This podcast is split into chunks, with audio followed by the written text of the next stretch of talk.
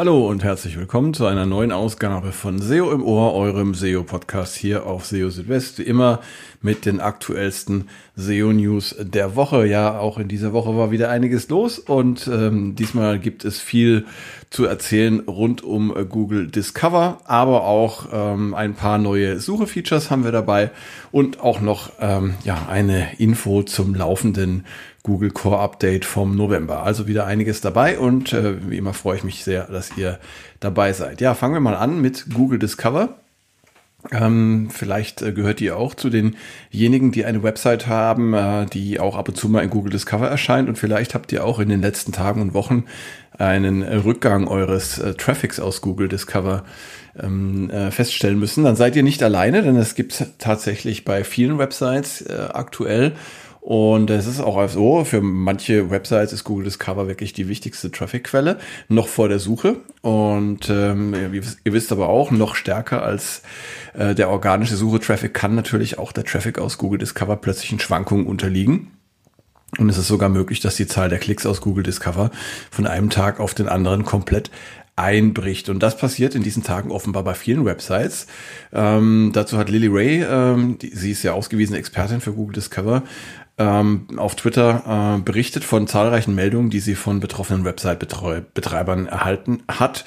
Und äh, sie zeigte in ihren Tweets äh, auch Beispiele von Websites, äh, unter anderem eine Website, die zuvor mehr als 200.000 Klicks pro Tag aus Google Discover erhalten hatte, danach aber nur noch etwa 2.000, also praktisch Faktor 100 weniger.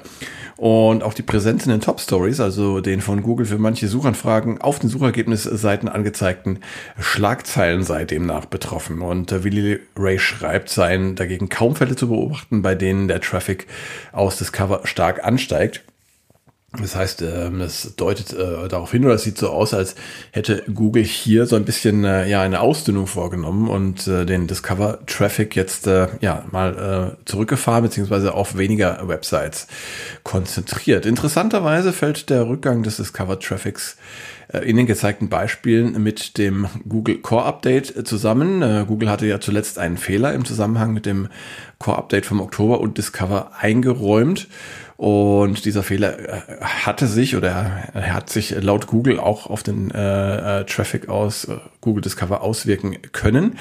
Aber dieser Fehler ist äh, laut Google auch inzwischen behoben. Das heißt also, wenn ihr jetzt tatsächlich im Moment noch äh, weniger Traffic habt als davor, dann hat das sehr wahrscheinlich nichts zu tun mit diesem äh, Fehler, den äh, Google da beschrieben hat. Allerdings ähm, hat äh, Google auch ähm, eingeräumt, weiter nachzuschauen, ob nicht noch ein anderes Problem vorliegt, denn ähm, es ist ja so, dass bei einigen Websites die Zahl der Klicks auf, äh, aus Google Discover tatsächlich fast auf Null gesunken ist. Und äh, ja, wie Google schreibt, hat man jetzt einiges an Feedback erhalten äh, zu diesem Problem, zu diesem Thema.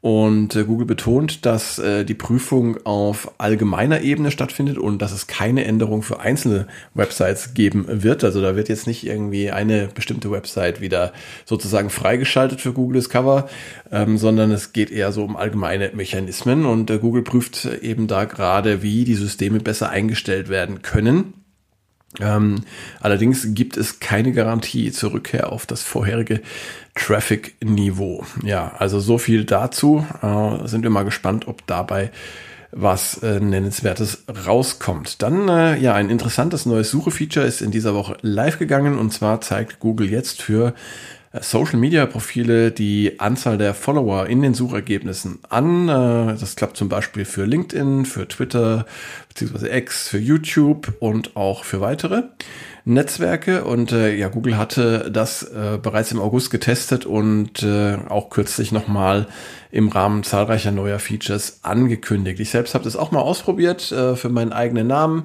ähm, in Kombination mit dem Begriff LinkedIn und äh, Twitter äh, beziehungsweise X.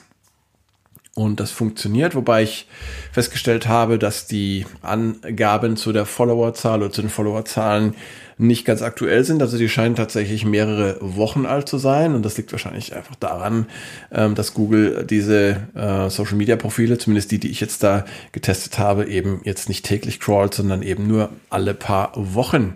Und ja, in dem Zusammenhang hat mich auch interessiert, ob vielleicht die Follower-Anzahl ein Ranking-Faktor sein könnte. Das heißt also, dass zum Beispiel Social Media Profile, die ja mehr Follower haben, dass die höher gerankt werden als äh, äh, Social Media Profile mit weniger Followern. Das war gerade in meinem Fall ähm, spannend und interessant, denn äh, meinen Namen, den gibt's halt nun mal ähm, recht häufig in Deutschland. Und äh, das heißt, wenn ich nach meinem Namen suche, selbst wenn ich mit, nach meinem Namen in Verbindung mit LinkedIn zum Beispiel suche, dann erscheinen da halt ziemlich viele Ergebnisse. Und ja, aus meiner Sicht äh, könnte es durchaus äh, sinnvoll sein, da ein Ranking vorzunehmen. Das heißt also, dass Social Media Profile mit mehr Followern tatsächlich dann äh, ein besseres Ranking bekommen. Aber wie gesagt, ich habe da bei Google angefragt und habe auch direkt eine Antwort bekommen von Danny Sullivan und der hat ganz kurz und knapp, aber auch eben sehr prägnant geantwortet, nein, es ist kein Ranking-Faktor. Also die Followerzahl ist kein Ranking-Faktor. Ja, das äh, fand ich ziemlich interessant ähm, und äh, ich finde es auch so interessant, ohne dass jetzt die Followerzahl ein Ranking-Faktor ist, finde ich es ein schönes neues Feature, was ja auch so ein bisschen ja, Auskunft geben kann über die Popularität, über die äh, Autorität von Social Media Profilen, zumindest wenn man äh, der Meinung ist, dass man äh, diese Werte an der Followerzahl festmachen kann. Ja, und dann äh, auch noch interessant, äh, ihr habt ja vielleicht mitbekommen, das Google Core Update vom November, das läuft ja immer noch. Also angefangen hatte das Ganze ja am 2. November. Wir haben heute den 24. November. Es ist jetzt äh, zum Zeitpunkt der Aufnahme 19.42 Uhr. Ich mache jetzt gerade nochmal hier einen Refresh der Google Search Status Seite und nein, das äh, Update läuft immer noch. Das heißt, wir sind jetzt äh, eben schon über die drei Wochen hinweg und äh, ja, da ist die Frage natürlich, warum dauert dieses Core-Update jetzt so lange? Weil normalerweise ein Core-Update ja maximal in ja, zwei Wochen beendet ist. Und äh, zu dieser Frage hat sich John Müller geäußert und zwar auf Mastodon äh, und er hat geschrieben, das hat verschiedene Gründe. Die Dauer eines Updates bestimme sich aus dem Zusammenspiel verschiedener Faktoren und dazu gehöre auch das Bestreben im Sinne der Sicherheit inkrementell vorzugehen. Und äh, es könne im Moment kein geschätztes Enddatum kommuniziert werden. Ich persönlich rechne ja damit, dass das Core-Update jetzt in äh, den nächsten Tagen zum Abschluss kommen wird. Wahrscheinlich frühestens am Montag, denn ja, äh, am Wochenende schließt Google selten Updates ab. Äh, ich kann mich jetzt ehrlich gesagt auch nicht erinnern, wann ein größeres Update, ein offizielles Update mal an einem Wochenende ähm, beendet wurde. Also so, dass ich dann damit rechne, frühestens am Montag, aber bestimmt irgendwann im Laufe der nächsten Woche wird es dann soweit sein. Und ihr könnt natürlich auch selber da regelmäßig nachschauen. Äh, Google hat ja dafür diese Search-Status-Seite eingerichtet, auf der dann eben auch die laufenden Updates ähm, angegeben sind. Ja. Und sozusagen als Bonus noch ganz aktuell reingekommen ist diese Meldung. Und zwar hat Google angekündigt, das sogenannte Crawl Limiter Tool, ähm, was ja auch Bestandteil der Google Search Konsole ist, ähm, zum 8. Januar einzustellen.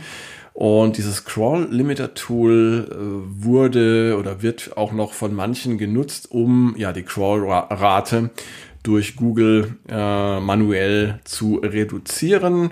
Wenn zum Beispiel man äh, befürchtet, dass der Webserver die Last durch das Crawlen nicht richtig äh, handhaben kann, dann äh, hat man eben äh, mit diesem Tool die Möglichkeit, da so ein bisschen das Ganze runter zu bremsen. Allerdings äh, schreibt Google, das Tool wird nicht mehr benötigt, weil Google laut eigener Aussage inzwischen sehr gut darin ist, auf Probleme beim Ausspielen von Seiten äh, durch Websites zu reagieren. Gibt einen Webserver zum Beispiel vermehrt 500er Fehler zurück, die auf Serverprobleme schließen lassen, äh, dann äh, reduziert Google umgehend das Crawling und das passiert auch dann, wenn sich die Antwortzeiten eines Webservers äh, deutlich verlängern.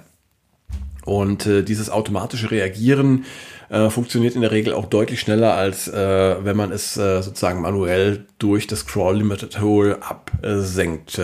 Nach dem Abschalten des Crawl Limiter Tools wird Google für manche Websites die per Crawl Limiter Tool eine geringere Crawl-Rate erhalten haben, ja, eine geringere Mindest-Crawl-Rate ansetzen. Ja. Das wäre es jetzt aber auch gewesen. Ich freue mich, dass ihr bis zum Ende wieder dabei gewesen seid und äh, freue mich natürlich auch, wenn ihr beim nächsten Mal wieder dabei seid. In etwa einer Woche gibt es dann die nächste Ausgabe, die nächste reguläre Ausgabe, muss ich ja sagen, von SEO im Ohr, denn zwischendrin, da könnt ihr euch schon mal drauf freuen, wird es diesmal noch ein Special geben. Ich hatte noch eine äh, sehr äh, interessante äh, Interviewpartnerin, äh, die sicherlich auch einige von euch kennen werden. Ähm, es war ein sehr gutes Gespräch und äh, ja, da könnt ihr euch schon mal drauf freuen. Wird wahrscheinlich so ja Anfang bis Mitte der nächsten Woche dann soweit sein. Ja, das wäre es aber auch wirklich gewesen. In der Zwischenzeit halte ich euch natürlich auch auf dem Laufenden hier auf SEO Südwest täglich mit den aktuellsten SEO News. Also schaut gerne vorbei. Und wenn ihr Fragen habt oder Kritik äußern wollt oder Themenwünsche habt oder was auch immer, dann erreicht ihr mich entweder über die sozialen Netzwerke wie LinkedIn, Mastodon, Blue Sky, Twitter bzw. X und natürlich auch per E-Mail an info@seo-südwest.de. Also gut, dann euch eine gute Zeit. Bis bald. Ciao, ciao, euer Christian.